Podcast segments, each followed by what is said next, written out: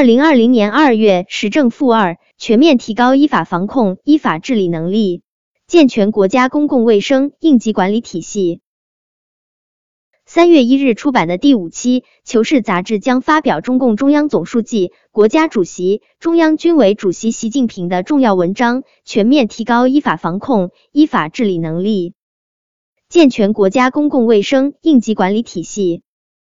文章强调，确保人民群众生命安全和身体健康，是我们党治国理政的一项重大任务。要始终把人民群众生命安全和身体健康放在第一位，从立法、执法、司法、守法各环节发力，切实推进依法防控、科学防控、联防联控。既要立足当前，科学精准打赢疫情防控阻击战，更要放眼长远，总结经验、吸取教训，针对这次疫情暴露出来的短板和不足，抓紧补短板、堵漏洞、强弱项。完善重大疫情防控体制机制，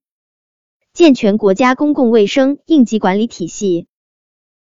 文章指出，当前疫情防控正处于关键时期，依法科学有序防控至关重要。疫情防控越是到最吃劲的时候，越要坚持依法防控，在法治轨道上统筹推进各项防控工作，全面提高依法防控、依法治理能力。保障疫情防控工作顺利开展，维护社会大局稳定。各级党委和政府要全面依法履行职责，坚持运用法治思维和法治方式开展疫情防控工作，在处置重大突发事件中推进法治政府建设，提高依法执政、依法行政水平。文章指出，要强化公共卫生法治保障。全面加强和完善公共卫生领域相关法律法规建设，认真评估《传染病防治法》《野生动物保护法》等法律法规的修改完善。必须从保护人民健康、保障国家安全、维护国家长治久安的高度，把生物安全纳入国家安全体系，系统规划国家生物安全风险防控和治理体系建设，全面提高国家生物安全治理能力。尽快推动出台生物安全法，加快构建国家生物安全法律法规体系、制度保障体系。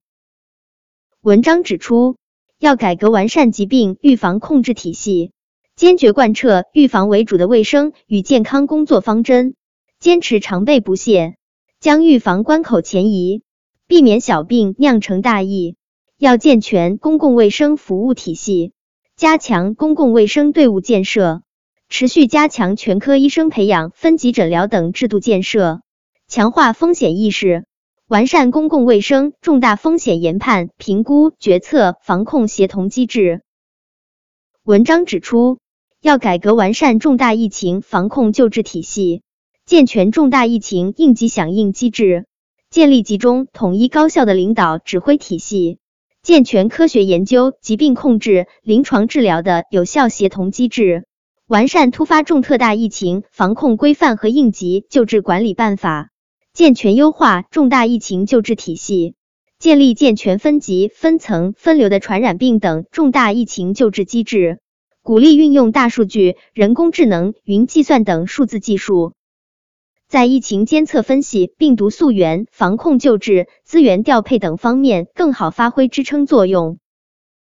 文章指出。要健全重大疾病医疗保险和救助制度，健全应急医疗救助机制，在突发疫情等紧急情况时，确保医疗机构先救治后收费，并完善医保异地及时结算制度，探索建立特殊群体特定疾病医药费豁免制度，统筹基本医疗保险基金和公共卫生服务资金使用，实现公共卫生服务和医疗服务有效衔接。文章指出，要健全统一的应急物资保障体系，把应急物资保障作为国家应急管理体系建设的重要内容，尽快健全相关工作机制和应急预案，优化重要应急物资产能保障和区域布局，做到关键时刻调得出、用得上，健全国家储备体系，建立国家统一的应急物资采购供应体系。推动应急物资供应保障网更加高效、安全、可控。